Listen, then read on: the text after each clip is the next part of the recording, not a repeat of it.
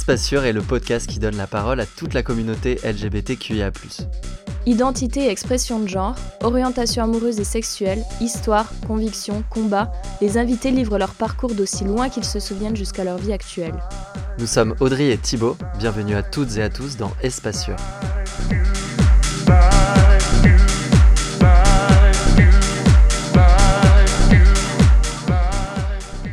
Hello Léo, comment ça va aujourd'hui? Ça va très très bien, merci et toi? Ouais, ça va super, merci.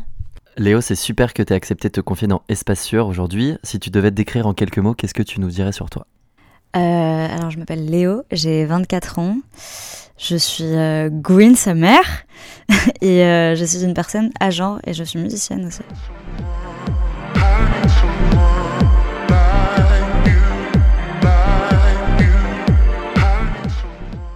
Raconte-nous ton enfance et adolescence. Tu les as passées où Avec qui Comment t'as vécu tout ça? J'ai grandi avec euh, ma mère. Mes parents sont séparés quand j'avais genre 6 ans, un truc comme ça.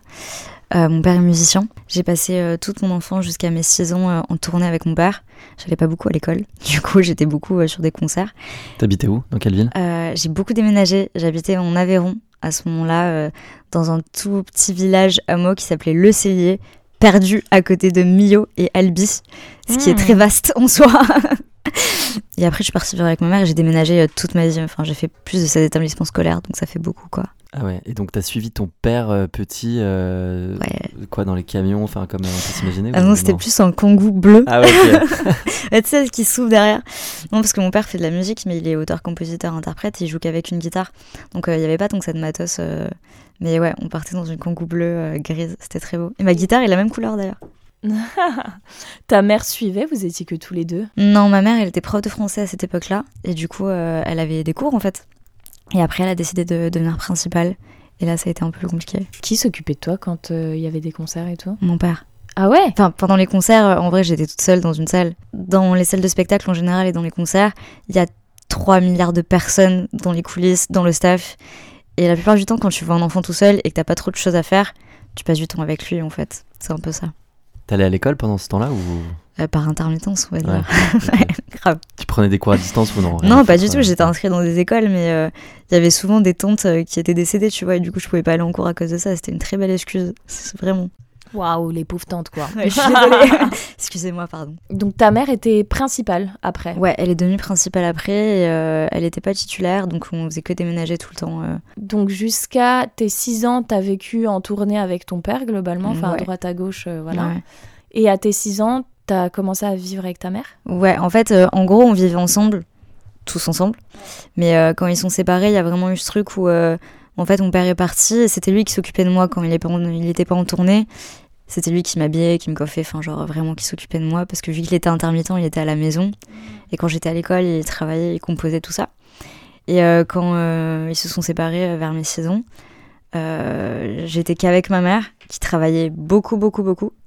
Et du coup, j'ai un peu commencé à m'éduquer toute seule et J'étais un peu chez mes grands-parents aussi, enfin genre un peu partout. T'étais toute seule T'avais des frères et sœurs ou pas?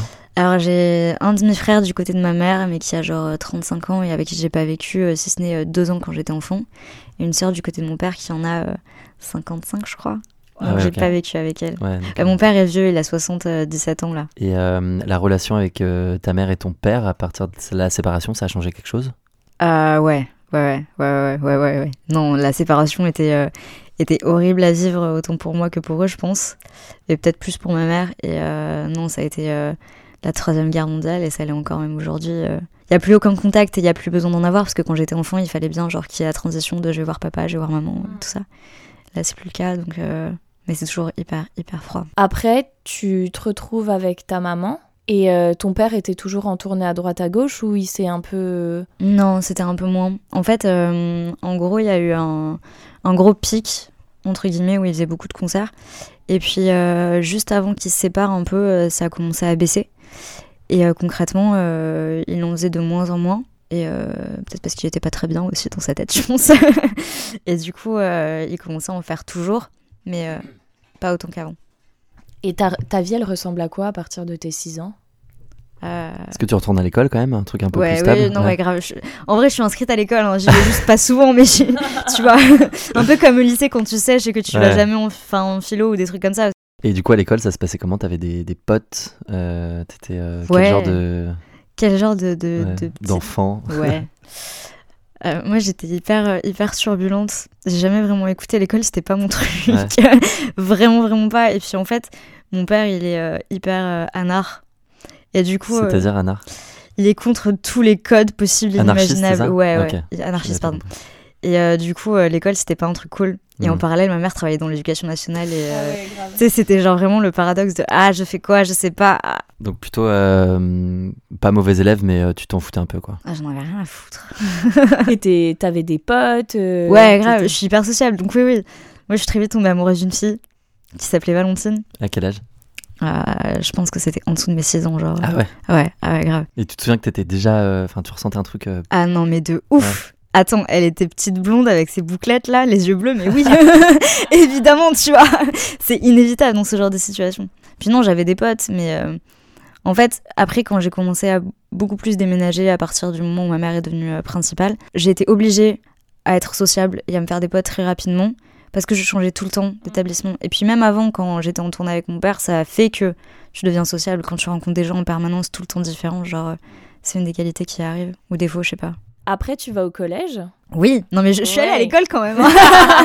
On doute de tout maintenant. de ouf. T'es Non. allé, t'es allé, euh, au collège où Alors, T'en as peut-être fait euh, 25, mais. euh, En fait, toute ma famille est à 7 à côté de Montpellier. Euh, alors j'étais à Saint-Afrique, euh, transition euh, primaire-collège. Ma mère était proviseure euh, principale adjointe ou proviseur, je sais plus. T'étais dans le même collège, du coup Quel Ouais. Ah ouais. Non mais attends, mais t'es pas prêt. ouais, et puis surtout, euh, euh, les sales gosses turbulents avec euh, les proviseurs. euh, Mhm. Ouais, ouais, non, c'était compliqué. C'était très compliqué. En, la dernière classe, en primaire, je sais plus ce que c'est, CM2, je crois. euh, ma mère était principale et quand je suis arrivée en sixième, vu qu'elle n'était pas titularisée, elle est redevenue en fait euh, professeure pendant un temps parce qu'il y avait plus de poste.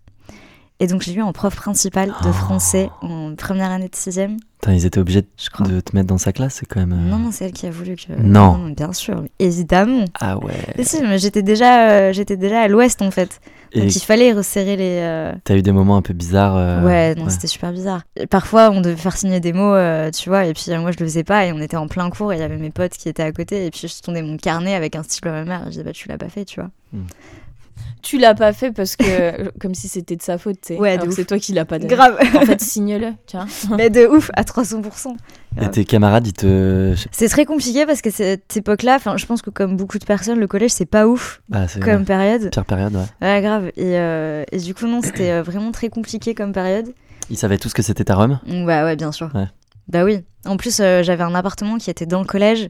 Ah ouais, et du coup, quand on avait des heures de perm, on séchait les heures de perm, dire qu'on n'avait pas le droit, et on allait chez moi. Puis euh, après, je suis restée là jusqu'en cinquième, et j'ai bousé dans un autre collège vers 7. Et là, je n'ai pas eu de contact, enfin, j'avais pas cours avec elle, elle était pas dans le même établissement que moi.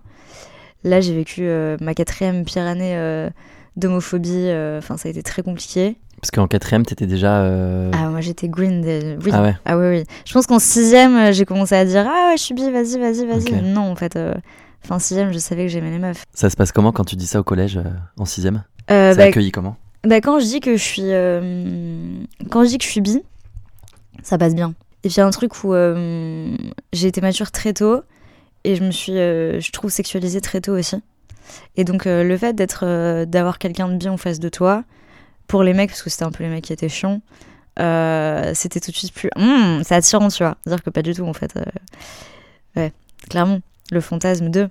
Mais euh, après, quand j'ai dit que j'étais Gwyn, tout passait, euh, tout passait de façon beaucoup plus compliquée, en fait. Parce que euh, il y avait plus de possibilités masculines et du coup, bah, Ouais, ok. complexe. Et c'est qui qui. C'est plutôt les mecs qui te. Ouais. J'ai jamais eu de problème avec les meufs, genre, euh, j'ai jamais eu ce truc de ah, tombe pas amoureuse de moi. Ça m'est jamais arrivé. Et je touche ma tête. Euh, J'espère que ça arrivera pas. Après, maintenant, si ça arrive, c'est pas grave. Mais euh, ouais, non, c'était surtout les mecs en fait. Les mecs et euh, les adultes autour de moi. Genre les adultes, les profs? Non, pas au collège quand même ou Non, pas au collège, parce que j'ai dit à ma mère que j'étais lesbienne quand j'étais en quatrième, à peu près. ok. Donc. Ah, c'est vachement tôt. Ouais, c'est vachement tôt. Mais je suis très sûre de moi, je crois, dans la vie. Je sais ce que je veux et ce que je veux pas. Et ouais, non, il y a un truc où, où les adultes autour de moi, en fait, euh, vis-à-vis de la sexualité euh, et de l'homosexualité, c'était un peu compliqué. Quand j'ai commencé, en fait, à, à dire que j'étais bi et tout, passé crème, Mais vraiment, le, le switch entre le fait d'être lesbienne, dire que c'est tôt, bah tout était genre. euh, comme si j'étais sûre de rien parce que J'étais pas sûr jeune. euh, parce que c'est tôt justement. Ouais. Ouais, Ouais, ok. et tout le monde me, me disait ça, genre, dire qu'en vrai, tu peux savoir, en fait, peu importe quand. euh. Tu, tu nous as parlé de la petite blonde euh, au... quand t'avais 6 ans, Valentine Valentine. Euh, Est-ce que tu pourrais nous dire euh, la première euh, célébrité sur laquelle tu t'es dit là il y a un truc, il se passe euh, quelque chose? C'est pas la question de la fin, ça, normalement. Non Ah, tu as mal écouté. Hein. non, je rigole. Euh, la première célébrité où je me suis dit, oh waouh À cette période-là, tu vois, quand t'étais très très jeune. Je pense que euh, Rihanna, Rihanna c'était euh, Isabelle Adjani. Hein, pff. Ah ouais, non mais. Eva Green aussi. euh, pff. Ouais, Il y en a beaucoup en fait. Grave.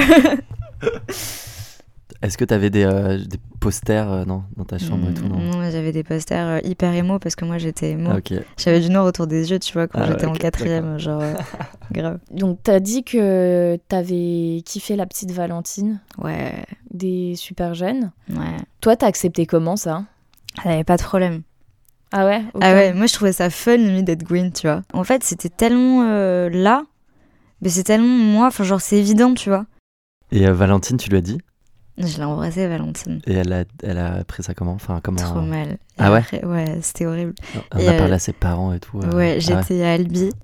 Euh, et euh, je prends une petite voix et tout, tellement ça m'attend même aujourd'hui. J'étais à Albi euh, dans une cour d'école et en fait euh, on avait des toilettes et je me rappelle qu'il y avait une éclipse solaire quelques temps avant ou après.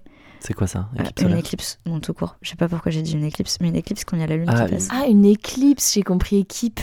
non, Une éclipse solaire. C'est Une quoi ça? Ils sont vraiment chelous dans le sud-ouest. Hein. non, non, une éclipse. Et euh, en fait, je sais que euh, j'étais dans les toilettes des filles avec elle et je lui ai fait un bisou sur la bouche. Et euh, il y a plein de garçons et de filles qui sont arrivés et qui se sont moqués de moi de ouf. Et du coup, là, je me suis dit, euh, ah merde. Et je me suis euh, sortie, j'ai vu des amoureux, après, pas d'amoureuses. Puis après, j'étais en mode non, bah non, non, non, non, non. Du coup, t'as quand même eu des, genre, des petits copains, machin. ou- Ouais, grave, j'ai même couché avec des mecs, hein, mais vraiment pas quoi. Si tu pouvais donner un conseil au petit Léo que t'étais à cette période, qu'est-ce que tu lui dirais? Et merci Hmm. RuPaul pour la question again. Ouais, grave. Plein de trucs. Je, je, je pense qu'on n'aurait pas assez de 45 minutes ou euh, je sais pas combien d'heures pour tout raconter, mais en fait, j'ai souvent été seule à affronter plein de choses. Je pense que le seul conseil que je pourrais me donner, c'est de. Waouh! Le même effet à chaque fois de Billy qui monte, qui escalade la porte. et qui se Non, c'est impressionnant, je suis Bon, désolée. J'espère que mon proprio n'écoute pas ce, ce podcast. Euh. Il t'est arrivé plein de trucs. Oui, désolée. Non, je pense que le seul conseil que je pourrais me donner, c'est que euh, en fait, euh, on est mieux servi que par soi-même. Enfin, il n'y a personne d'autre qui peut t'aider plus que toi, quoi. Et peu importe les situations, euh, même si t'as besoin d'aide et t'as besoin d'entourage, et c'est trop important d'être entouré, il y a un truc où euh, tu peux pas trop compter sur les autres parce que t'es tout seul, quoi. Dans tous les cas. Tu dis que t'étais seule. Tu penses à des moments en particulier où. Ouais, bah déjà, on va partir de base que tous les moments qu'on vit aujourd'hui, euh, où on est tout seul dans sa chambre, déjà. Mais après, euh, ouais, quand j'étais enfant, euh, il y a un truc où ma mère, elle travaillait beaucoup. Et en fait, je suis partie, enfin, je suis passée du stade où j'étais tout le temps avec mon père qui s'occupait de moi quand même beaucoup, au stade où euh, bah, j'étais seule avec ma mère qui travaillait beaucoup. Il y a des périodes où quand j'étais euh, au début collège, je crois, euh, ou juste avant, où euh, je passais des journées entières à regarder à travers la fenêtre parce que j'adorais observer les gens. Et c'était mon occupation favorite parce que ça me permet de, de dissocier, je pense aussi, tu vois. Ouais, il y a un truc où j'ai vachement été seule tôt. Tu vois ça comme un truc qui a impacté ta vie négativement? Ouais et non. Disons que je pense que parfois j'aimerais trop avoir bah, la fameuse vie de Valentine, euh, petite bouclette, euh, yeux bleus, euh, qui a une vie parfaite, tu vois. Et d'un autre côté, je suis trop bien en fait, comme je suis et comment ma vie s'est déroulée, parce que j'ai vécu des trucs incroyables. Donc c'est un peu des deux. Tu te sentais comment dans ces périodes de solitude parce que ta maman bossait? Bah, j'ai écrit beaucoup de chansons. Rentabiliser le temps, quoi. De ouf, grave. Non, j'étais j'étais très triste et en même temps pas tant que ça. Enfin, c'est je suis quelqu'un de profondément triste en fait. Je suis émo de ouf même encore aujourd'hui, genre j'adore la tristesse, j'adore la mélancolie et je pense que c'est quelque chose qu'il faut euh, accepter dans la vie. Euh, après, euh, du coup, ça m'a appris à aimer ça. Ça m'a appris à être mélancolique de ouf.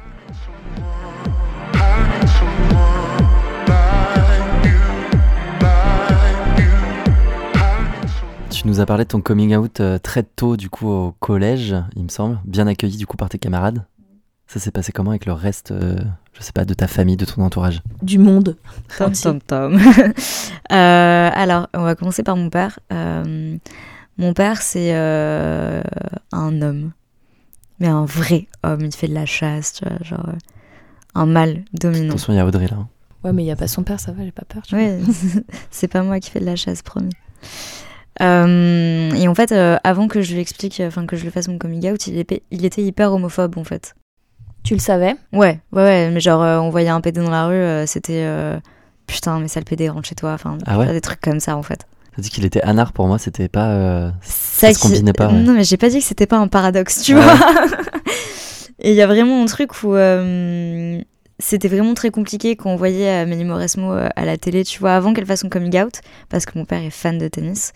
Euh, il faisait que dire qu'elle avait la carrure d'un mec, enfin, pas hyper safe, tu vois, comme discours. Mais par contre, quand je lui ai dit que j'étais lesbienne, il a réagi, mais d'une façon mais tellement douce. Pour lui, c'était genre hyper ok. Et à partir de ce moment-là, euh, il a compris que bah ok. Et il a changé son comportement vis-à-vis de tout le monde en fait. C'est ouf. C'est dingue. Et vrai... c'est vraiment passé du jour au lendemain en fait. Et à partir de ce moment-là, c'était une façon, je pense, pour lui de, euh, de me dire je t'écoute, euh, je te donne de l'importance et je donne de l'importance à qui tu es. Mais dès qu'il voyait une gouine à la télé, il me disait Oh, regarde, elle, elle est lesbienne. Quand Amélie Mauresmo a fait son coming out, Ah, t'as vu, Amélie Mauresmo aussi, elle est lesbienne. Trop mignon, tu vois. T'as fait ton coming out euh, lesbien direct? Ouais, Ou bi euh, comme. euh, Non, non, non, non, Ouais. non, Gwen. Ok. Non, non. À quel âge, du coup, à ton père? Bah, quatrième, hein. Ah ouais, ok. Ouais, quatrième. Il n'y a pas eu le discours euh, c'est trop tôt, euh, tu peux changer d'avis. euh, Mon père, non. non. Mon- Mon père est très. euh, Je pense qu'il est très réaliste. Enfin, il était très réaliste sur euh, ma maturité ou non, en fait. Il m'a dit c'est cool, tu tomberas pas enceinte. Bon, Alors que si, mais bon.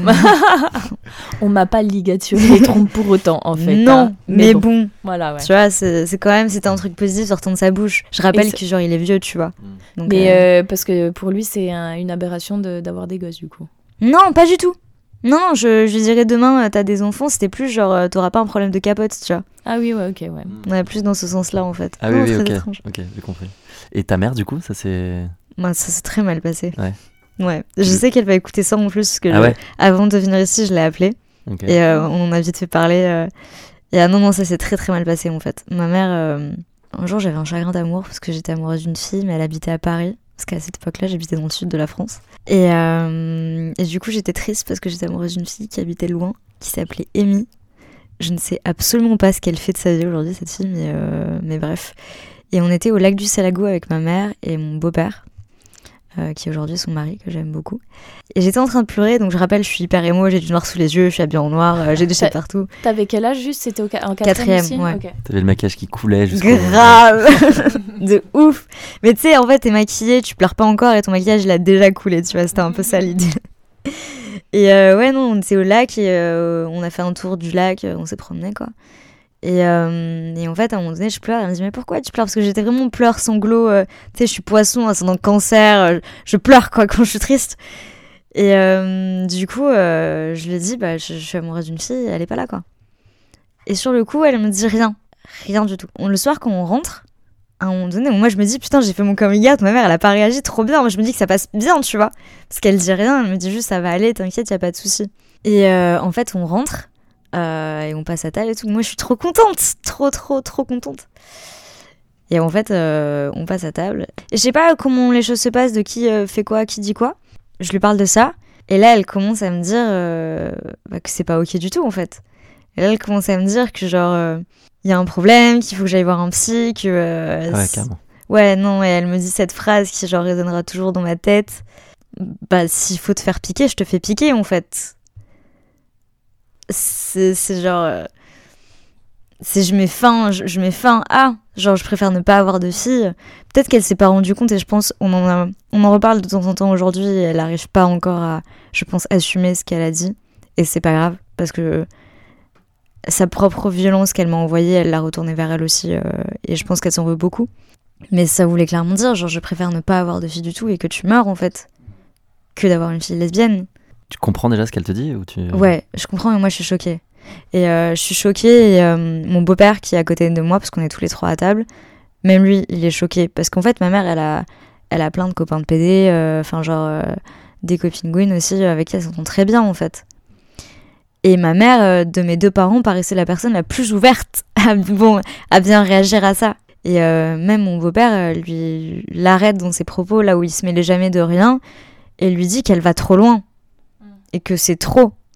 Et en fait, de, de là par une, genre de truc où moi je suis choquée de ce qui se passe, je ne réponds même pas en fait de. Pardon. Et une dispute arrive, et puis puis en fait, euh, elle, me fout à la porte, sans me foutre à la porte. Enfin, c'est très vague, tu vois. Et je sais pas si c'est moi qui pars. Enfin, c'est très étrange. Et en fait, je range mes affaires. J'habitais chez mon beau-père à ce moment-là. Donc son copain. Ouais, son copain. On habitait ensemble euh, là-bas.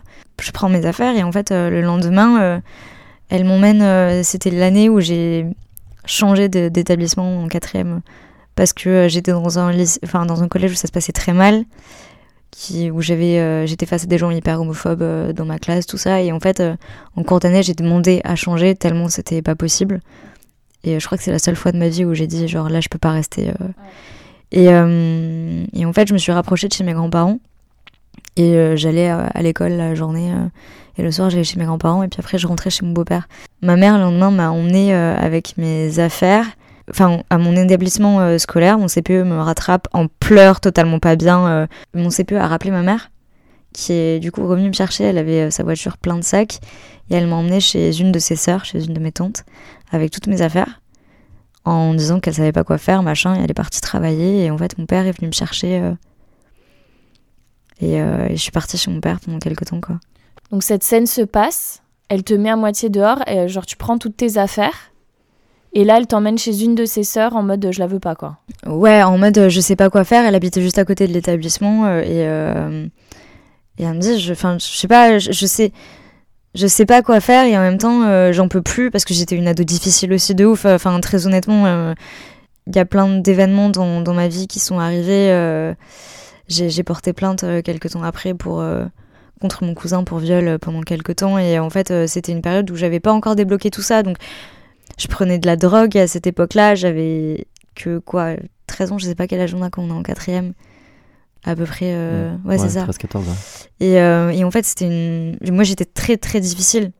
Très, très, très difficile. Et, euh, et ma mère, elle en pouvait plus. Et pour elle, c'était genre. Elle, elle, comprenait pas. Elle comprenait pas ce qui se passait. C'était le truc qui a fait déborder. Elle a pété un Ouais, ouais, ouais, de ouf. Et puis, je pense que vraiment, elle, elle a pas compris comment les choses sont arrivées et elle a pas compris que ce soit possible aussi parce que ma mère, comme beaucoup de parents, je pense, a beaucoup projeté sur moi une façon d'être et euh, une façon de, réagir. Je me suis rendu compte que euh, ouais, elle était pas prête à cette annonce, quoi. Pas du tout. Comment ça se calme Si ça s'est calmé? J'imagine que oui. Mais ouais, ça se calme de ouf. Comment ça se calme? C'est avec le temps? Est-ce qu'elle revient vers toi? C'est toi qui reviens vers elle? Comment ça se passe? Euh, En fait, moi, après cette période-là, j'ai des échanges avec mes grands-parents où on me dit que une mère c'est une mère, euh, que. Euh, enfin, faut pas déconner non plus. Tes euh. grands-parents sont au courant du coup? Ouais, ouais, ma mère leur dit un an plus tard, parce que je retourne chez elle à un moment donné. Parce que mon père, en fait, concrètement, il sait pas vraiment s'occuper de moi. Je l'aime beaucoup de toute mon âme. C'est un grand enfant, en fait. Et tu traites pas ton égal un enfant. En fait, tu traites un enfant comme un enfant doit être traité. Et il y a un truc où, où je pouvais pas rester chez lui, en fait. Donc euh, je suis retournée chez ma mère euh, et en troisième, je me rappelle que j'ai commencé l'année avec elle. Et en fait, euh, en troisième, pareil, je fais des conneries. Enfin, je mets des pétards de ouf. je sèche les cours, dire que ma mère, elle est provisaire. Je suis dans une cité scolaire. Je suis au collège. Ma mère, elle est provisaire du lycée, tu vois. Je m'en branle quoi des cours et je fais n'importe quoi. Et à cette période-là, je suis sortie avec une nana qui avait fugué de chez elle pour me retrouver. Et en fait, euh, bah, ma mère l'apprend parce que les flics appellent ma mère pour savoir si jamais euh, ils ont pas vu cette meuf. Et euh, du coup, je me retrouve genre avoir ma mère chez mes grands-parents qui pète un plomb et qui dit mais explique-leur ce qui se passe, explique-leur et en fait elle fait mon coming out à ma place parce qu'elle est elle est sous l'eau en fait. Elle, arri elle, arrive plus à gérer Grave. tous les événements qui se passent. De ouf, il y, a trop de choses. Mais moi parfois quand j'en parle, je suis perdue, je suis là genre waouh. Et tes grands-parents ils réagissent comment? Mon grand-père il réagit très bien. Mon grand-père c'est un c'est un homme très doux. Euh, c'est genre euh, un, homme qui fait tout le temps la cuisine. Il est pêcheur. Mes parents sont, enfin ma famille maternelle est pied noir en fait. Et euh, ils sont très, très familiales, très. Euh, et mon grand-père est très doux. Et à contrario, ma grand-mère, celle qui porte la culotte, tu vois, comme on pourrait le dire avant, genre, euh, elle a du caractère de ouf. Enfin, tu peux pas avoir une conversation avec elle si elle est pas d'accord. De toute façon, tu vas fermer ta gueule à un moment donné parce qu'elle aura raison, tu vois. Et c'est un, une image de femme forte que j'adore avoir dans ma vie. Mais il y a vraiment un truc où, quand je leur ai dit, mon grand-père, il était là, genre, bah, c'est comme ça. Et ma grand-mère, elle ne comprenait pas. Et je sais que j'ai eu des conversations plus tard après avec elle où elle me disait mais en fait sexuellement parlant je ne comprends pas parce qu'il faut un pénis en fait hmm. pour avoir une relation sexuelle. Bon, à la limite c'est honnête. Enfin. Ouais. Et moi j'ai euh, même aujourd'hui j'ai aucun problème en fait. On pose des questions j'y réponds parce que je trouve ça hyper important et que je suis apte à le faire à répondre en fait aux questions euh, et aux gens qui, qui, sont dans le flou et qui, qui savent pas en fait tu vois. Donc euh, juste je lui ai expliqué que bah non en fait une relation sexuelle c'était pas c'était pas que ça, mais c'était vraiment ouais, des questions hyper honnêtes. Et au début, c'était compliqué. Et euh, là, tu vois, il n'y a, plus de soucis du tout avec mes grands-parents. Euh, c'est passé crème, quoi. C'est ta mère, du coup, qui revient vers toi ou c'est toi qui reviens vers elle quand ça se calme? Euh, Quand ça se calme, il y a un truc où je reviens vers elle parce que c'est ma responsabilité. Elle revient vers moi parce que c'est ma mère et qu'elle m'aime et que je lui manque. Et que, en fait, avec ma mère, vu qu'on a toujours déménagé ensemble, toutes les deux, de, on allait dans des endroits inconnus parfois, on a un lien, même aujourd'hui, qui est genre hyper particulier, où euh, on est lié, quoi. Ouais, c'était ma question. Euh, actuellement, ça se passe. Enfin, il y a un truc. Euh, ouais, non, mais il y a toujours eu un truc où on est, on est comme ça. Tu vois, genre, on est lié, mais, mais comme. Enfin, je, pourrais même pas expliquer, en fait. Parce qu'on a vraiment évolué. Enfin, j'ai vraiment grandi avec elle comme n'importe quelle maman, mais seule avec elle, en fait. Parce que la semaine, euh, quand euh, tout le monde avait euh, ses copains, les copains de, des parents, la famille, bah moi j'étais seule avec ma mère en fait. Et le week-end, j'allais voir ma famille, tu vois, pendant les vacances. Mais sinon, j'étais seule avec elle. Donc en fait, de fil en aiguille, on se rapproche automatiquement. Et aujourd'hui, je, peux être hyper fière parce qu'elle accepte mon homosexualité de ouf. Elle accepte aussi les personnes trans sans problème quand elle est dans son travail, parce qu'elle est proviseur, enfin principale adjointe dans le collège aujourd'hui. Euh, elle a des enfants trans qui arrivent en sixième et elle le gère trop bien. Après, j'ai passé beaucoup, beaucoup de temps pour éduquer ma daronne. Genre, euh, vraiment, mon coming out euh, à genre, il a été infect, vraiment horrible. Et on, ça date d'il y a pas si longtemps que ça. Et je suis trop fière d'elle de voir qu'elle a été capable de, genre, dépasser toutes les incompréhensions, en fait. Et ça prouve que c'est possible. T'as évoqué le lycée. Ça s'est passé comment? T'étais où déjà? Euh, alors, euh, le premier, euh, première année seconde, j'étais lycée artistique Jean Monnet à Montpellier. je me suis fait virer très vite parce que je fumais des pétards dans ma chambre avec des meufs et du coup, bah, c'était pas ouf. De fil en aiguille, ça s'est su et tu dégages. Grave. Non, de ouf. Du coup, je me suis fait virer de l'internat et je suis partie avec ma mère qui était à ce moment-là en Bourgogne. Euh, à Migène, exactement. J'allais au lycée à Auxerre, Auxerre, pardon, excusez-moi. Et en fait, euh, j'étais là et puis après je suis redescendue. Enfin, j'ai vraiment fait plein d'allers-retours, de trucs, de machins, de bidules, de chouettes. Et le lycée, euh, en fait, c'était le moment où tout le monde se désinhibait un peu et tout machin et, et commençait à s'éclater. Et moi, j'arrêtais la drogue.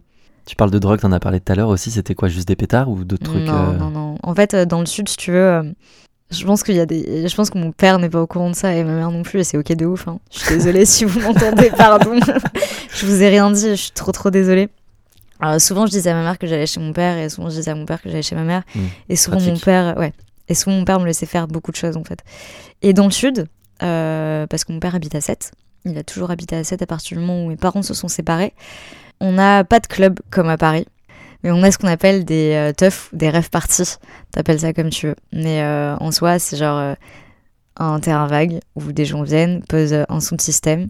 Pour ceux qui savent pas ce que c'est un son de système, c'est genre des gros caissons de basses montés les uns sur les autres. Et puis t'as des DJ qui mixent pendant toute une nuit ou alors plusieurs semaines. Enfin, ça dépend. Et en gros, l'accessibilité à la drogue dans ce genre d'événement, déjà l'accessibilité à l'événement est hyper accessible à tout âge, tu Et vois. T'avais quel âge toi par exemple Quand j'ai commencé à aller dans ce ouais. genre de lieu, euh, je devais avoir 13 ans. Ah ouais. Waouh. Non, c'est hyper jeune, trop jeune. Trop enfin pas c'est un peu compliqué en fait d'arriver à poser euh, un terme sur le trop ou le pas assez. Mais euh, non, ouais, j'avais euh, j'avais 13 ans quoi. Et, euh, et en fait, il y a un truc où j'étais avec euh, des adultes, j'étais avec des gens plus jeunes et euh, l'accès à la drogue est beaucoup beaucoup plus simple. Comme mon club, enfin, déjà euh, quand t'es une meuf, bah tu payes pas grand chose si tu payes, faut être euh, très réaliste. Et concrètement, euh, en fait, très vite, je me suis trouvé des gens qui étaient. Qui devaient avoir genre, je sais pas, 50 ans, qui faisaient ça parce qu'il y a des personnes qui vont en teuf depuis des années, en fait, et qui restent et ils sont très OK avec ça. Et en fait, qui me voyaient me dégrader parce que mon but c'était de me détruire clairement, qu'on soit, qu'on soit clair, parce que j'avais plein de choses à régler, de ouf. Et en fait, euh, à la place de me laisser prendre de la drogue euh, de merde toute seule dans mon coin, euh, j'avais une genre de surveillance autour de moi, en fait. Donc la première fois que tu touches du doigt de la drogue, t'as des gens de 50 balais qui te, Ouais. qui te disent ok, euh, bah on... Ouais. ouais. Ouais. Mais c'est pas normal, hein. On est bien d'accord, c'est pas normal. Genre, il y a rien qui est normal du tout. Enfin, après, je peux comprendre l'aspect. Autant euh, lui montrer plutôt qu'elle se détruise Ouais, toute seule dans son coin. Je suis d'accord, mais c'est quand même. euh, c'est pas normal. Mais il y a le truc de. euh, Aujourd'hui, euh, ça m'est arri- arrivé plus tard euh, de retourner en teuf et de voir des gamines pas majeures ou même des genoux, en fait, pas majeures qui sont là et. et je vais pas aller leur donner la, la drogue, par contre, je vais aller leur parler et leur dire, frère, genre, rentre chez toi et, ou explique-moi ce qui se passe si ça va pas. Enfin, en fait, le problème, c'est que souvent, euh, en province, je vais pas faire une généralité de toutes les provinces, mais euh, dans le sud, on a un truc où euh, personne n'est heureux, ou alors pas grand monde. Et vu que c'est le sud, c'est le soleil, on rayonne, on fait la fête tout le temps, l'été, parce que l'hiver, tout le monde hiberne, on parle pas souvent, en fait, de quand ça va pas. Et quand t'es enfant, enfin, tu peux pas dire à ta mère, genre, ouais, bah écoute, euh, je suis euh, mineure, ça va pas du tout, j'ai 13 piges, et, euh, et le week-end dernier, euh, à la place d'être arrivée en repas de famille à midi et que je suis arrivée à 13h, bah, c'est parce que j'étais à balle d'acide, en fait. Tu peux pas dire ça à ta mère, c'est pas... En vrai, tu devrais, mais c'est impossible. Ouais, c'est C'est mais ça, oui, c'est impossible. de ouf. Tu peux pas expliquer, bah écoute, ça y est, là je suis atteint à ce stade, j'ai besoin d'aide. Puis euh, j'ai- fait des TS à- à la- par la suite. Ma mère, elle était totalement déboussolée déjà de ça. Donc si elle avait su tout ce que je, faisais en parallèle, mon premier tatouage, je l'ai fait, j'avais 13 ans, mon premier piercing, j'en avais 12. Enfin, genre, tu, peux pas. euh, je comprends qu'elle ait eu du mal à gérer. Parce que je pense que même si tu le sais pas, tu te rends compte qu'il y a un truc qui, euh, déconne, mais tu, tu peux pas t'imaginer que ton enfant, en fait, fait des trucs comme ça. Je, je vous montre ma carte d'identité, j'ai une gueule, mais c'est flagrant, en fait, que je prends de la drogue. C'est flagrant. Et euh, ouais, c'est flagrant. Tu dis que c'est flagrant et du coup ta mère elle s'en rend pas compte? Non. physiquement. Enfin, je sais pas, tu changes quand même physiquement ou? Oui, ouais, ouais. ouais, je change physiquement. Je, suis- je suis marquée euh, au niveau des yeux, au niveau de, de ma mâchoire. Et puis, enfin, concrètement, tu vois, il y a ce truc où euh, je- quand je, je sors, je dis à ma mère que, euh, que je vais chez mon père. Parfois j'y vais, parfois j'y vais pas, parfois j'y reste pas. Et en fait, euh, il y avait toujours un truc où le dimanche à midi, je devais être chez mes grands-parents parce qu'on mangeait chez eux. Et, euh, et parfois, j'arrivais en repas de famille éclatée et je dormais. Enfin, j'arrivais, je mangeais un bout et j'allais dormir, quoi. Mais Et ils captaient pas que genre c'est pas normal que t'ailles te coucher à 16h. Quoi. Bah, je me couchais à 2h de l'après-midi chez eux, ils captaient pas, non? Je pense, que, je pense que tu captes pas. Mais je pense que peut-être il y a aussi ce bail de t'as pas envie de voir, non? Bah, Tu trouves des excuses tout seul en mode bon bah elle est fatiguée, euh, ça a été une semaine dure ou je sais pas, tu vois. Après ils connaissent pas. Comment tu veux qu'ils Ouais, imaginent ça quoi en fait, c'est ça. J'en parlais avec une amie et euh, elle me disait ça justement. euh, J'en parlais ça il y a deux jours. Et elle me disait le problème, c'est que si tu connais pas la drogue, tu peux pas. En fait, moi aujourd'hui, j'arrive à déterminer quand quelqu'un tape une trace. Tout de suite, peu importe ce que c'est, je le capte. Mais si tu connais pas, tu peux pas en fait euh, percevoir le truc. C'est pas, c'est pas possible quoi. Tu nous as dit que t'avais arrêté euh, notamment la drogue, les teufs euh, au lycée. Ça s'est passé comment cette transition? Pourquoi tu l'as fait? Alors j'ai continué à aller en teuf, mais je me droguais plus. Comment tu t'arrêtes la drogue euh, même en allant en teuf? Euh, tu fumes des pétards, tu bois beaucoup d'alcool. Et qu'est-ce qui te décide de ça. dire j'arrête euh, vraiment? Euh, une meuf qui, euh, qui m'a dit. euh, qui- J'ai toujours été avec des, euh, des meufs beaucoup plus vieilles que moi. Et une meuf qui m'a dit, genre, euh, là, ça va trop loin en fait. Et elle avait, elle avait totalement raison. Et du coup, je me suis dit, non, c'est pas possible. Ça a été compliqué euh, d'arrêter de prendre de l'AC. de, de la cocaïne, pardon. Le reste, en fait, euh, non, parce que dans tous les cas, j'avais des addictions ailleurs, en fait. Et aussi, j'allais mieux psychologiquement parlant. En fait, j'arrivais à m'évader et à, et à dissocier de façon différente. J'avais plus besoin d'autant de drogue pour. euh, Et puis aussi, quand tu, quand tu vas autant en teuf et quand tu vas autant les gens se dégrader, au bout d'un moment, tu te dis non, je veux pas être comme ça. Genre. Et par contre, euh, je me retrouvais du coup euh, avec des gens qui arrivaient au lycée et qui commençaient à aller en teuf et qui commençaient à fumer des pétards. Et je vois qu'aujourd'hui, euh, j'ai des potes qui, euh, qui sont allés en HP parce qu'ils sont restés bloqués en prenant de l'acide. Parce que s'il vous plaît, on fait attention quand on prend de la drogue avec qui on est, où on est. Et si on peut ne pas en prendre, on n'en prend pas.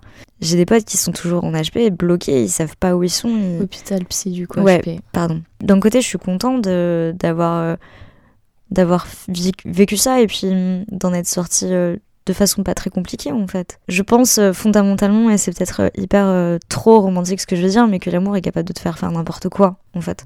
Mm. Et ça peut dépasser tout. Et, euh, et je suis poisson. Donc euh, comment te dire que l'amour c'est Poisson ascendant cancer. L'amour, c'est ce qui prend de ma vie, en fait. La- L'amour et la mélancolie, la tristesse, ces trois trucs, c'est piliers de, de ma vie. Et la musique aussi. Ça, c'est clair. T'as dit que de toute manière, t'avais arrêté euh, la drogue, mais que t'avais beaucoup d'addictions. Tu pensais à quoi? Aux meufs. À l'amour, la mélancolie, la tristesse et la musique. non, aux meufs. Ah, J'ai une énorme addiction aux meufs. Ouais. Non, non, ça va mieux. hein. C'est pour ça le. Attends, comment t'as dit? Gwyn. Very. Gwyn sa Gwyn mère. sa... Gwyn sa mère, voilà. C'est ça la- l'addiction principale. euh. Ouais, non, j'ai une énorme addiction aux filles. Et ça, Euh, ça se traduit comment? Ah, je l'ai consommé.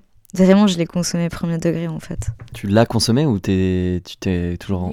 Je l'ai consommé. Tu l'es consommé, donc c'est Ouais, encore on- actuel. on parle en- Non, je l'ai consommé, les au pluriel. Et L'autre, il me, il me dit parce qu'il a pas compris. En fait, paf, ça y est, ça, ça change de temporalité. Mais à cette période, donc, t'as cette meuf qui te dit euh, En fait, là, Léo, tu vas trop loin. La teuf, euh, enfin, je te vois te dégrader, c'est Ouais. pas possible. Donc, t'arrêtes. Et euh, tu remplaces ça. Donc, t'as dit par les joints, machin, etc. Mhm. L'alcool en, soirée. Ouais. Et, Et les meufs. Et, les meufs. Ouais, parce que je suis pas très fidèle. Ah oui, ok. À cette Parce que époque-là. Je me disais, attends, c'est cette meuf. Non. Non, mais t'étais avec. euh, Ok. Non, non. Comment tu les rencontres du coup ces meufs? En teuf En Tinder soirée, est mon Tinder meilleur ami. Ouais. Les gars, je pense que si je pouvais avoir une carte membre VIP Tinder, je l'aurais. Les meilleurs consommateurs. de ouf. Non, non, Tinder et puis euh, les soirées. Moi, je fais des soirées. euh, Enfin, j'arrête de prendre la drogue, mais je fais des soirées sur soirée sur soirée, quoi. Je, me, je me tape plein de meufs, mais, euh, mais pas de la bonne façon. Je, je les considère pas vraiment, en fait. Et c'est, horrible parce que c'est toute la façon dégradante de me voir et de me considérer. Je l'ai projeté sur les autres et je consommais plus de la drogue rapidement comme on consomme, en fait, mais je consommais des meufs comme ça. Je, j'arrêtais pas, quoi. Des meufs totalement différentes, plusieurs en même temps. Non, j'ai brisé des cœurs euh, et je- j'en suis trop désolée. Mais c'est un fait, ça, je peux pas nier que ça existait en fait. Donc euh, aujourd'hui, je suis euh, pire que fidèle, mais euh, et ça me va de ouf, très bien. Ouais, c'était juste le déplacement de la de l'addiction quoi. Tu parles de consommation de meufs, etc. T'as découvert comment la sexualité, toi? J'étais jeune, très très jeune. Euh, j'ai été euh, abusée euh, quand j'étais très jeune et violée par mon cousin. Donc pas très bien. Les premiers rapports. C'était la, la première expérience, si je peux appeler ça. ouais, j'avais j'avais 4 j'étais entre 4 et 8 ans en fait. Donc ouais ouais, première c'était jeune mais faut pas déconner quand même, tu vois, genre. Mais euh, non non, donc pas très très bien en fait et euh, du coup avec euh, avec un mec. Euh, mais après euh, je pense que j'ai eu des premiers euh, premiers trucs en sixième, un truc comme ça. En fait, j'ai eu mes règles vers mes 9 ans. Je me suis moi-même sexualisée très très tôt en fait. Et contrairement à l'apparence que je peux avoir aujourd'hui ou parfois par moment, C'est quoi l'apparence que tu as? Pour les auditeurs et auditrices qui n'ont euh, aujourd'hui j'ai habillée tout en noir et euh, j'ai un bonnet et euh, je, je suis un peu euh, je suis un peu la définition d'une lesbienne qui fait du skate mais je fais pas de skate. j'ai pas d'équilibre, j'ai une maladie qui fait que j'ai pas d'équilibre en plus donc euh, pas du tout quoi. Mais Donc euh, la skateuse sans skate, quoi. Ouais, de ouf. Bah, je fais de la guitare, quoi. Ça compense. J'ai très vite eu des rapports. Donc, j'ai vite fait fait des préliminaires avec des mecs. Et euh, j'ai très vite euh, fait l'amour avec, euh, avec des femmes, quoi. C'était des mecs au début euh, Ouais, de ouf. Les premiers. euh, ouais. ouais, tu t'es dit non, non merci quoi. Non, mais non, pas du tout, quoi. Putain. Je citerai pas de nom, mais euh, je, je pense très fort à ma première, à ma première copine, quoi. Et, euh, et c'était merveilleux. Je pense que la première fois qu'on couche avec une femme, enfin, c'est peut-être pas forcément merveilleux à chaque fois, mais moi, c'était un aboutissement. Donc, même si c'était nul en soi, tu vois, genre, l'aboutissement, il y était, tu vois.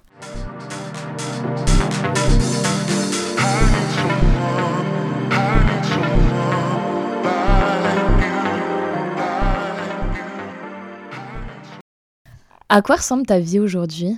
Je viens de me faire larguer. Ah oui, non, t'inquiète. Mais non, sois pas désolée, au contraire, c'est pas grave. Ah, au contraire. Non, non, pas au contraire, c'est pas vrai. Bon. C'est grâce à elle que je suis à Paris et je, je lui dois beaucoup, ne serait-ce que pour ça, en fait. Professionnellement parlant. Euh, ma vie aujourd'hui, elle ressemble à faire de la musique, faire de la musique et faire de la musique. Tu fais quoi comme musique? Euh, je suis auteur, compositeur, interprète. Euh, je fais tout, tout, tout, tout seul.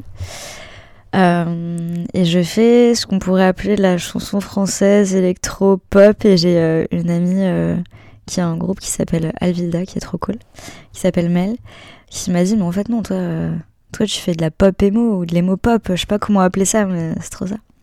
Donc voilà, c'est un peu techno aussi, c'est un mélange de plein de trucs. Tu fais quoi comme taf? Bah, je suis DJ. En fait, c'est mon travail alimentaire qui est quand même principal.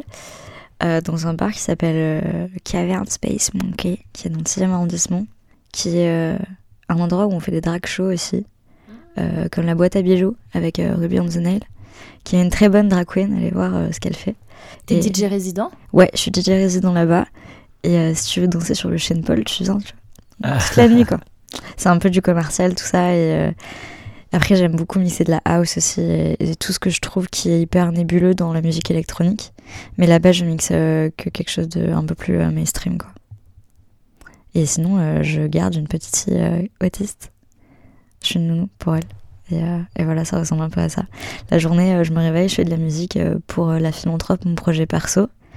Puis après, je vais garder une petite fille. Et puis le vendredi soir, je suis DJ, quoi. La philanthrope, c'est ton nom de artiste, si on peut appeler ouais. ça ça. Ah, c'est Ouais. mon d'artiste, Ok. ouais, carrément. En fait, euh, à la base, euh, je m'appelle Clara. Euh, c'est mon prénom euh, de naissance. J'ai aucun mal à en parler. Enfin, voilà. Je trouve ça important de dire aussi que c'est pas grave si on n'a pas de problème à parler de son dead name, en fait. Tu peux rappeler Dead Name pour les gens qui débarquent et qui n'ont pas écouté les 45 épisodes d'avant où on en parle ouais Euh, Un dead name, c'est euh, le nom, c'est le nom qu'on nous a assigné à la naissance euh, par nos parents, euh, notre famille, peu importe. C'est un nom qu'on n'utilise plus. Euh, et on a souvent ce truc de... euh, et c'est totalement respectable, hein, et ok, de pas en vouloir en parler. Moi, je, moi, ça fait partie de ma vie, en fait. Donc j'ai pas de problème à, à parler du fait qu'on m'appelait Clara avant. Et du coup, euh, quand je montais sur scène avant, ben, je montais sur scène avec le prénom Clara. Et j'étais trop ralliée à, à moi et c'était pas assez différent de qui j'étais en fait.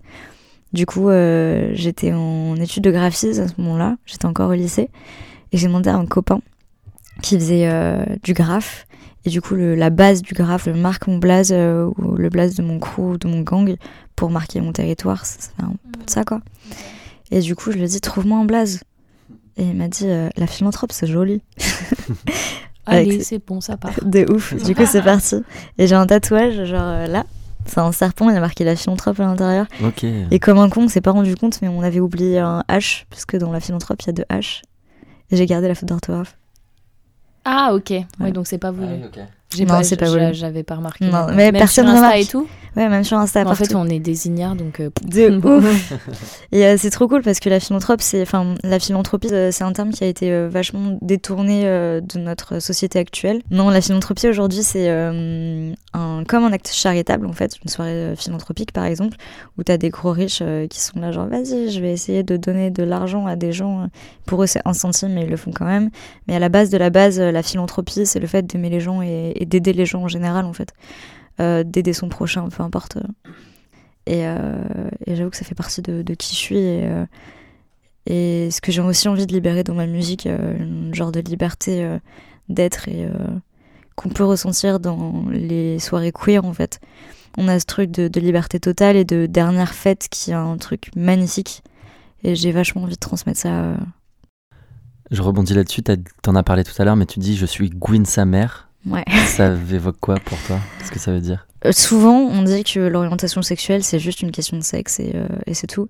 Euh, moi, c'est mon identité, en fait. Genre, je suis lesbienne. Il y a deux trucs dans mon identité. Je suis musicienne et je suis lesbienne. Même mon genre, en fait, arrive après. C'est vraiment deux trucs hyper forts. Ça veut dire quoi? Je suis lesbienne pour toi du coup?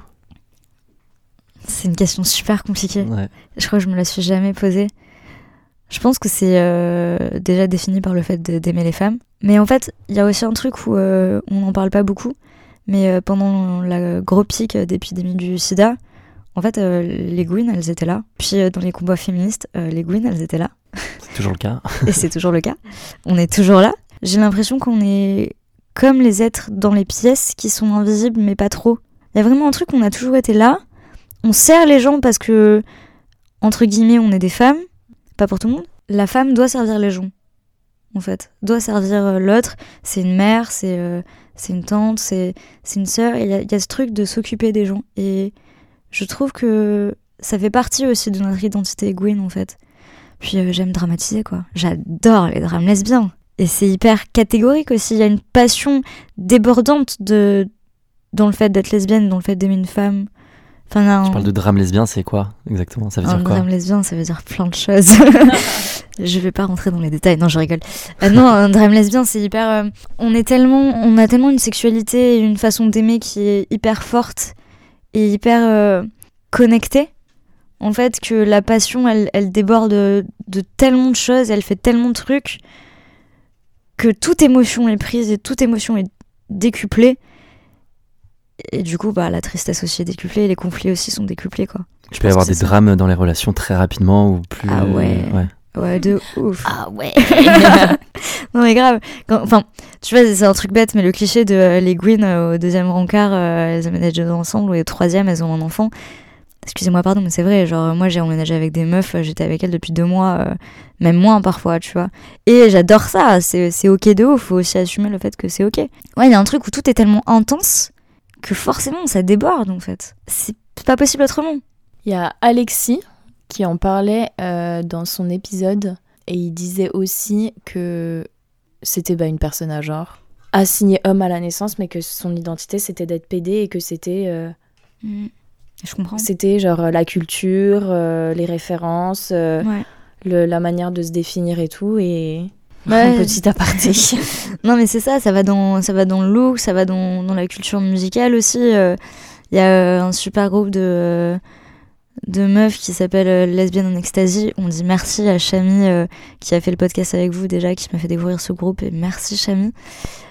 Qui est fantastique quoi il y a vraiment une énergie Gwyn à l'intérieur puis ouais puis Peaches pareil puis quand on regarde The L Word en fait pour ceux qui connaissent pas The L Word série lesbienne par excellence euh, on retrouve tous les stéréotypes et toutes les tout ce qui existe dans notre communauté. Tu ressens en fait cette particularité et cette énergie qui est euh, tellement grande euh, enfin c'est ouais on, en fait tout toute communauté a une culture à proprement parler comme la, culture sourde par exemple. On a l'impression que quand on est sourd il y a rien du tout. Et en fait il y a une énorme culture sourde et euh, comme comme chaque communauté a sa propre culture T'as mentionné le genre et euh, dans l'intro tu t'es défini comme un genre. C'est arrivé comment ces questionnements? Je me suis jamais considérée euh, uniquement comme une femme. J'ai jamais considéré que j'étais un homme. Et j'ai toujours eu cette absence. Et c'est la définition même du fait d'être à genre. C'est le fait de ne pas avoir de genre. hum, Et de pas euh, enfin se ressentir, s'identifier, pardon. Ça a toujours été comme ça. À un moment donné, quand je rencontrais les gens, je commençais à dire euh, Vous pouvez m'appeler Léo si vous voulez. Et en fait, euh, ils le faisaient pas parce que c'était étrange pour eux. Et euh, un- une des personnes avec qui j'ai été, un jour me parlait du fait que euh, il devait faire euh, une genre d'interview où il parlait euh, du fait qu'il était agent, euh, aussi de l'absence de genre, pas du fait qu'il était agent. Et il m'a demandé, il m'a demandé comment exprimer ça à des gens qui n'y connaissaient rien, mais comme si moi je n'y connaissais rien, comme si je ne faisais même pas partie de la communauté en fait. Et ça m'a genre euh, pris à la gorge parce que c'était quelqu'un qui avait, je crois, l'habitude de, beaucoup sortir avec des hétéros, tout ça. Et du coup, ça m'a genre fait très, très, très étrange. Et en fait, c'est à partir de ce moment-là où j'ai compris que euh, moi j'étais claire avec mon genre. J'avais pas besoin de l'exprimer à l'extérieur. Mais à partir de ce moment-là, je me suis rendu compte que euh, j'ai eu les cheveux courts en fait à partir du moment où je me suis identifiée comme lesbienne et je les ai laissés pousser à des moments. Aujourd'hui, j'ai les cheveux très longs si vous voulez savoir et très courts sur les côtés. de. Le paradoxe, s'il vous plaît. Et euh, en fait, euh, je me suis très vite rendu compte que dans notre communauté, et c'est horrible ce que je vais dire, mais moi perso j'en ai été victime entre guillemets, on associe le genre à l'esthétique et à l'apparence de comment on va être. Et à partir du moment où j'ai commencé à aller en soirée euh, en étant un peu plus féminine, en ayant les cheveux longs, on m'a associé tout de suite au genre féminin sans poser des questions de quoi que ce soit. Dire que je faisais partie d'une communauté quand même ancrée, je, enfin, je fréquente euh, le milieu de drague depuis hyper longtemps euh, et, et c'est un milieu dans lequel j'évolue à ce moment-là. Et en fait, je me suis rendu compte que tout le monde me percevait comme juste une meuf. Et que même la personne avec qui j'étais me parle de ça, genre comme si je sortais de nulle part. J'étais genre waouh. Et là, ça m'a, ça m'a retourné le cerveau en fait. Parce que jusque-là, j'étais à l'aise avec moi-même et, l'expression de mon genre euh, collait en fait avec l'image qu'on avait de moi parce que j'avais une ambivalence dans, dans la féminité et la masculinité quand j'avais les cheveux plus courts. Et je me suis rendu compte que mon ambivalence, elle n'a pas bougé, mais mes cheveux, ils ont poussé. Et de là a totalement changé la façon dont on me percevait, quoi. Et je trouvais ça dingue, et c'est à ce moment-là que je me suis dit non, stop, là, là c'est pas possible. Et après ce moment-là, je suis partie euh, une semaine dans le sud, et j'étais avec ma famille, et ma famille qui me balançait ce prénom Clara, Clara, Clara, Clara, Clara. Ça s'arrêtait pas, et je suis rentrée, j'étais en mode non, là c'est mort, là c'est fini, et, euh, et j'ai fait mon coming out euh, sur Facebook, genre dire que j'ai jamais sur Facebook, quoi. Et, euh, et j'ai changé de prénom, et là je suis en train de faire une demande de changement de prénom à la mairie, euh, tout ça, quoi. Et ta famille, c'est ok là ou... Il n'y a pas tout le monde qui le sait, encore. J'ai aucun problème avec euh, le fait de faire un coming out ou pas avec ce podcast. Mais euh, je cache rien, en fait. C'est juste que si jamais ça arrive, ça arrive. Vu que j'ai pas de mal à ce que euh, certains membres de ma famille m'appellent Clara parce qu'ils sont pas au courant, tu vois. Mon grand-père, il est malade, j'ai pas envie de. tu vois, j'ai d'autres priorités en fait. Et vu que surtout je me place en second plan souvent, il y a des trucs où. en fait, ils font pas partie de ma vie quotidienne. C'est pas pour rien que je suis à Paris aussi. Donc, euh, les gens qui le savent, euh, c'est des gens pour qui c'est important, et puis d'autres, euh, c'est comme ça quoi. Est-ce que tu trouves que les différentes communautés, entre guillemets, gays, lesbiens, trans se mélangent, enfin se mixent et se communiquent entre eux? Non. Ouais, on est d'accord.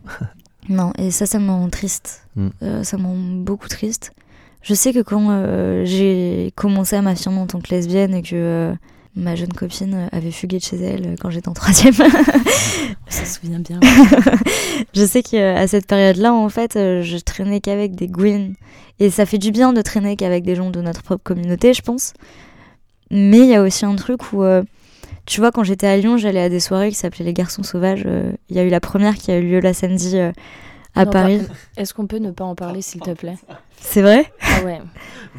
Je- putain, Non, non, en gros, on, Je sais on vrai, est sortis Ouais. la semaine dernière, Thibaut et moi. Je voulais aller à la Garçon Sauvage et il a insisté pour qu'on aille à la Flash Cocotte. Putain, vous êtes bête, j'avais des invites en plus. Bah voilà, tu as tes bêtes, Thibaut. Je connais la garçon sauvage, je suis de Lyon à la base. T'es de Lyon Mais oui Ah Donc, Je connais de moi depuis le début, je sais ce que c'est. Bah oui Je sais que c'est génial, mais on avait décidé autre chose et on s'y est tenu et c'était Ouais, c'était cool quand même. C'était cool. Oui, oui, c'était très cool et c'est drôle parce que le week-end d'avant, j'étais à Lyon et il y avait une Flash Cocotte à Lyon. Waouh C'était le, Le mix, multiverse. waouh. du coup, j'ai fait, euh, j'aurais pu faire une Flash à Lyon et une Garçon Sauvage à Paris. Ouais, mais là, euh, la GS à Paris, ça devient une résidence, donc... euh. Ah, et bah voilà, nickel. Ouais, bah c'est ce, qui, euh, c'est ce que c'était... Enfin, je crois que c'était dit C'est comme ouf ça. que hein. ça s'exporte euh, à Paris. Horrible de dire ça, mais Bah, en même C'est temps, c'est c'est trop cool. Enfin, moi, je suis trop contente c'est pour génial. Chantal et pour le collectif Plus Belle la Nuit. euh, c'est, euh, enfin, pour ceux qui connaissent pas, les Garçons Sauvages, c'est des soirées lyonnaises où c'est indescriptible. J'ai jamais fait des soirées aussi libres, mais pas libres que sexuellement parlant. En fait, il y a une liberté qui sort des gens. Après, c'est aussi le club qui est, pour moi, le plus beau club de France, qui est au sucre. le sucre, ouais. Et euh, Surtout dans les looks et la liberté de se saper comme on veut, ça c'est ouais, et à Paris, j'ai remarqué que vous vous sapez pas. Comment Quand ça, vous sortez en fait? On est ensemble. Non, c'est vrai, on Non, est mais jamais oui, sortis non, mais je suis ensemble. d'accord. je trouve qu'il y a des endroits où c'est plus euh, accessible que d'autres. Et la Garçon Sauvage, du coup, euh, c'est une soirée très très pédée. Enfin, faut se le dire, c'est une soirée PD, quoi. Quand je vais à ces soirées, je suis un peu triste de voir qu'il n'y a pas beaucoup de Gwyn. Après, la GS, c'est des soirées queer à la base. C'est pas des soirées PD, en fait. Mais je trouve ça un peu dommage qu'il n'y ait pas de Gwyn et qu'il n'y ait pas de, de- plus de diversité. T'as pas de vraie soirée euh, mixte en fait. Non, et j'aimerais trop organiser ça. Mais de ouf. Très bon Je- concept. si vous êtes chaud, on peut, euh, on peut se- De ouf. s'accorder, en fait. De ouf. Pff, pas le temps, mais grave. Ah ouais. Ouais. genre, euh, Tout à l'heure, euh, t'as dit que tu pouvais pas faire de skate. Tu t'es trouvé plein d'excuses hein, pour pas en faire. Parce que t'avais une maladie. ouais. Euh, Est-ce que grave. tu veux en parler De ouf. Ouais. Euh, J'ai ce qu'on appelle euh, la maladie de Ménière. C'est un dérèglement de l'oreille interne. En gros, je suis atteinte de cette maladie depuis deux ans. Et- Depuis deux ans ou depuis tes deux ans Depuis deux ans, pardon. Ah oui, ok, pardon. Et j'ai trop de pression dans les oreilles. Et donc, ça détruit tout ce qui est à l'intérieur de mes oreilles. Ça veut dire que j'ai mon oreille interne, ce qui te sert d'équilibre, gauche qui est totalement morte. Et euh, je perds l'audition et je vais devenir sourde. Ok. Je sais pas quand, je sais pas comment, ça peut arriver demain, ça peut arriver dans 50 ans. euh. Tu parles de l'oreille gauche, mais t'es atteint des deux côtés Ouais, ou des deux côtés. que-. Ouais. Du coup, j'ai pas beaucoup d'équilibre. Parce qu'en fait, dans le corps, on a trois équilibres différents l'oreille interne, le, la vision et euh, le toucher. Tout ce qui va être euh, comment on, va se. Enfin, le corps, le rapport au corps avec l'extérieur, quoi. Mon oreille interne ne fonctionne plus. Il faut savoir que l'oreille interne, sa seule fonction, c'est ça, en fait, l'équilibre. Du coup, il y a eu un temps où euh, je suis restée euh, alitée. Ça a été très compliqué. Ça me crée des énormes acouphènes ça me crée des pertes d'équilibre, euh, du coup des vomissements en continu, parce que quand ton cerveau, il a l'impression que, enfin, sa tête tourne, enfin, son premier réflexe, c'est de vomir, en fait. Et euh, je suis allée voir un ostéopathe qui m'a pris en charge euh, vraiment en soins intensifs, euh, trois semaines par, enfin, trois séances par semaine, qui fait qu'aujourd'hui, je peux me mouvoir, je, je peux venir jusqu'à vous, euh, je peux aller en concert, euh, mais du coup, je peux plus boire d'alcool, enfin, il y a plein de trucs que je peux plus faire, quoi. Je me protège tout le temps les oreilles, euh, parce que... Ce que j'allais dire avec ton métier, enfin la musique, tu, ouais, tu te protèges toujours? Ah, je suis C'est quoi ces boules, obligée. enfin, boule caisse et tout euh? Ah non, j'ai des, euh, Ah, j'ai des bouchons sur mesure. Ok. Ouais, ouais, de ouf. Ouais. Je- déjà, j'ai des petites oreilles, parce que vous le savez pas, mais je fais 1m50, je- j'ai un petit modèle. Euh, et non, non, je suis obligée de me protéger, en fait, j'ai j'ai pas le choix, quoi. Donc, mais tout le monde devrait se protéger aussi, je le dis. C'est. euh, Ouais, même dans un concert normal, entre mais guillemets. euh, en club, tout le temps, protégez-vous, en fait. Personne Je- le fait. Hein. Enfin, très non, personne le fait, parce qu'en fait, on n'en parle pas. Et, euh, et tu vois, c'est. euh, Pourquoi c'est aussi fort alors? Est-ce que c'est de notre faute? Pourquoi le son est Ouais. aussi fort? Parce que du coup, tu ressens toutes les vibrations comme ça.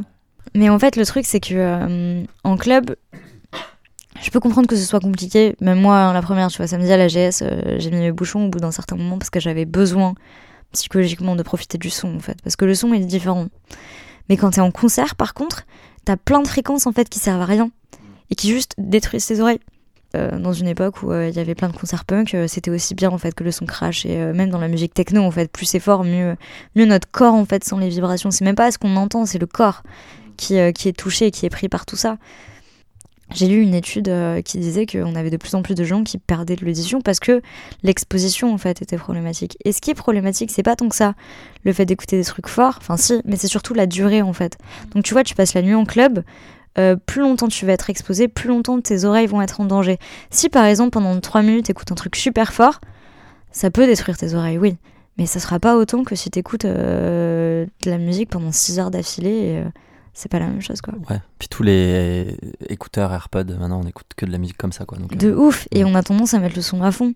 Dire qu'en vrai, euh, les mix ils sont pas faits pour que. Enfin, tu vois, les gens qui font en sorte que la musique elle arrive dans tes oreilles, c'est pas fait pour que t'écoutes la musique à fond quoi. Baissez le son en nous écoutant si vous De ouf Au final, dans ton taf, ça se passe comment? Quand je suis DJ, en fait, ce qui est bien, c'est que tu peux régler ton son dans ton casque. Donc déjà, j'ai des bouchons d'oreille tout le temps. Même dans le casque, genre Même dans le cas, j'ai mes bouchons d'oreille Ah ouais, ok. tout le temps, tout le temps, tout le temps. Et euh, parce qu'il y a des moments où j'enlève le casque pour entendre ce qui sort en fait sur les façades. Et, euh, et en fait, sinon, ouais, je règle mon casque de façon hyper basse, quoi. Après, je connais aussi mes morceaux, euh, tout ça, mais euh, là où c'est un peu plus compliqué, c'est quand je joue la philanthrope et que je fais de la musique, parce que c'est toute une. En fait, j'ai besoin pour chanter juste, j'ai besoin de m'entendre. Mais pour m'entendre, j'ai besoin que le son soit fort. Et pour que le son soit fort, j'ai aussi besoin d'entendre euh, mes instrus qui sont derrière. Mais sauf que pour entendre mes instrus, il faut les monter parce que j'entends pas tout. Et en fait, euh, si tu veux, quand tu perds l'audition, euh, autant il y a des fréquences que tu perds pas, qui bougent pas. Ça peut être des fréquences médium, donc ce qui va être au milieu. Des fréquences qui vont être aiguës, donc ce qui va être haut, qui va faire genre ah Et des fréquences graves, qui sont en bas, genre. Et dans mes morceaux, c'est vrai que j'ai un son qui est assez complet. Et j'ai besoin en fait de tout entendre. Donc euh, là, c'est un peu compliqué. Et pour l'instant, j'ai pas encore de solution miracle. Mais j'aimerais bien trouver un ingé son euh, avec qui travailler. Si jamais tu écoutes ça et que t'as un ingé son, envoie-moi un message, s'il te plaît. Et aussi, la philanthrope, c'est un projet genre euh, qui parle du genre en général. Je suis hyper sexualisée dans la philanthrope. Concrètement, je suis en culotte en fait. Et j'ai des nipples, quoi. Ça s'arrête à ça. Parfois, j'ai une veste, mais pour faire joli au début. Et, euh, et en fait, c'est une façon de surexprimer euh, le genre euh, féminin, en fait, qui me touche d'une certaine façon. Parce que je parle d'amour lesbien.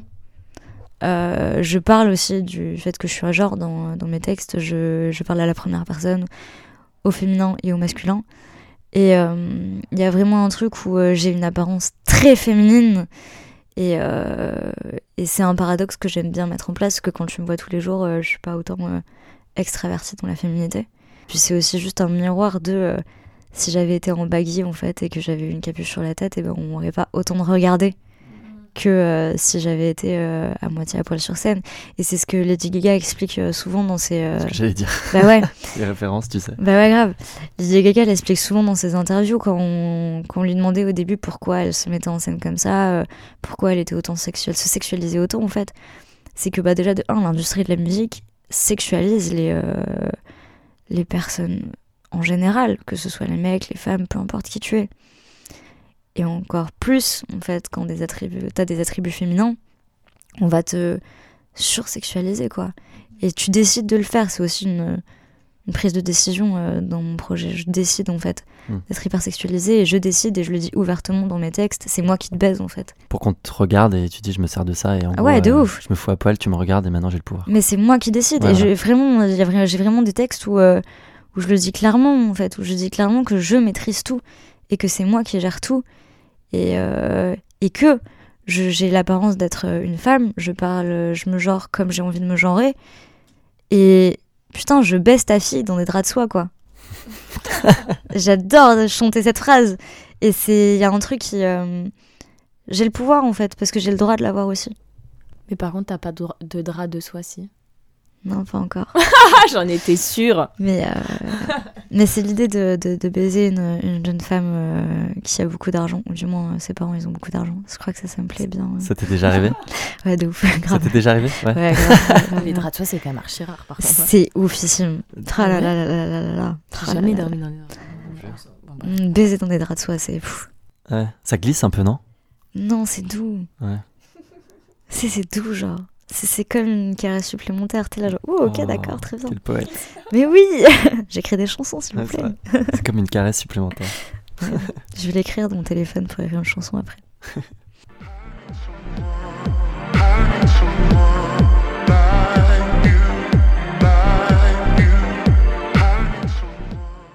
On revient sur la question euh, tant attendue. Est-ce que tu voudrais te marier? Ouais, de ouf. Ah ouais Mais je suis poisson, les gars.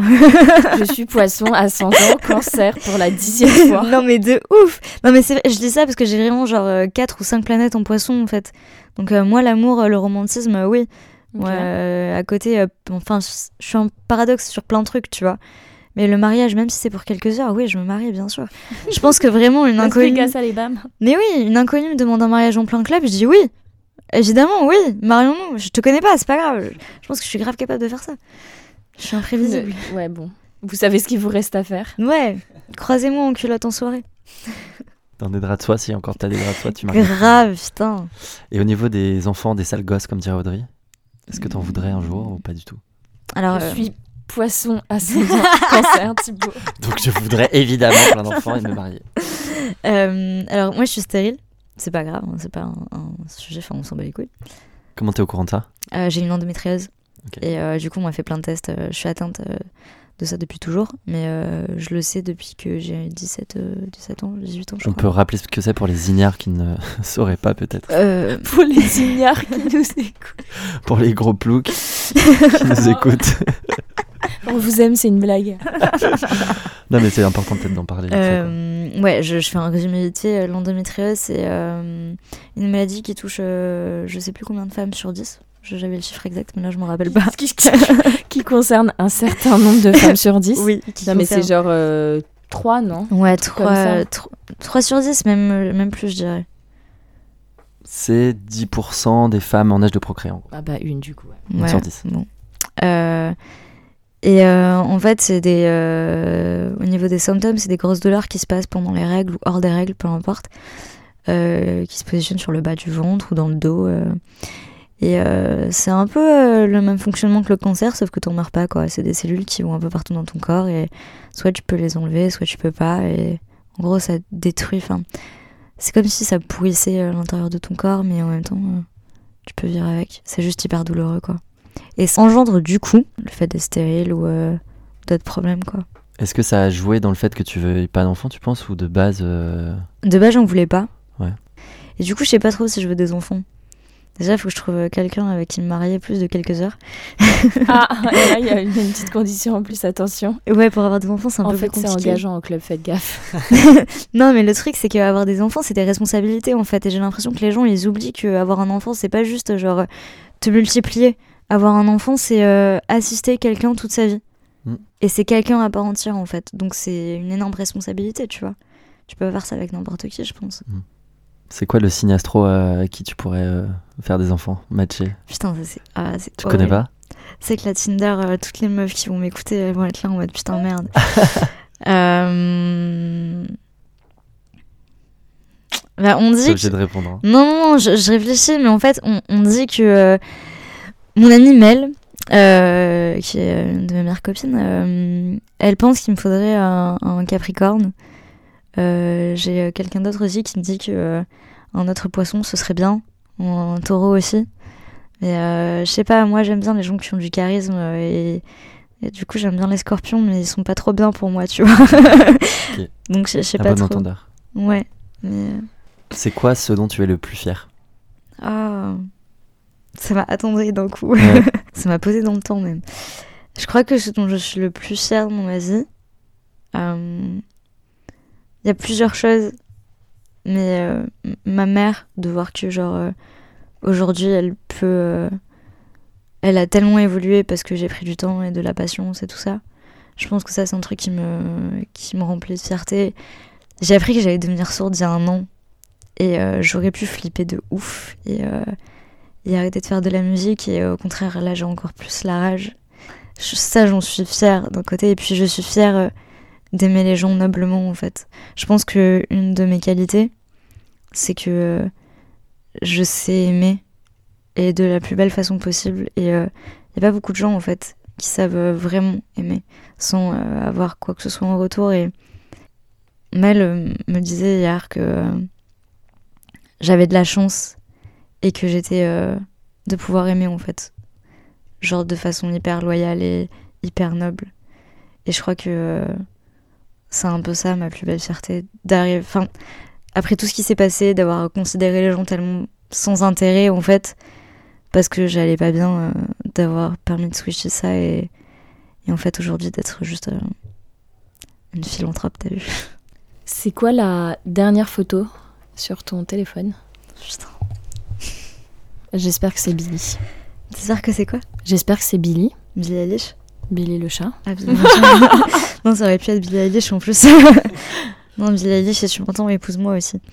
Ah putain La dernière photo de mon téléphone, euh, c'est un screenshot euh, d'aujourd'hui à 10h55 euh, d'un morceau qui s'appelle Comme les grands, qui est sorti à minuit de Marguerite Thiam. Je sais pas comment ça se prononce, désolée. En fait, c'est cette femme est magnifique, sublime, et c'est une super art- artiste. C'est une comédienne et elle a été influenceuse, je crois aussi. Et euh, elle a joué dans la série euh, Les 7 vies de Léa, qui est une série française très très cool. Et en fait, elle, euh, a sorti son premier single cette nuit. Bah, c'est ça. Parce qu'en fait, il y avait un synthé que j'aimais bien une... à, je vais vous dire exactement, 1 minute 54. Euh, le synthé qui arrive est sublime et je me suis dit putain, c'est dingue. Et je l'ai écouté en boucle toute la matinée. Merci beaucoup Léo d'avoir participé à Espace Sûr. C'était un réel plaisir d'échanger avec toi. Bon, merci à vous, ça me fait trop plaisir d'être là. Merci beaucoup Léo, prends soin de toi et on se revoit très vite. Gros oui, bisous. il faut aussi faire attention à vous. Bisous.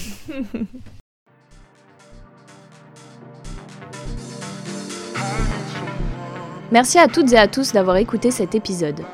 N'hésitez pas à nous mettre 5 étoiles sur Apple Podcast et à nous suivre sur Instagram at Podcast.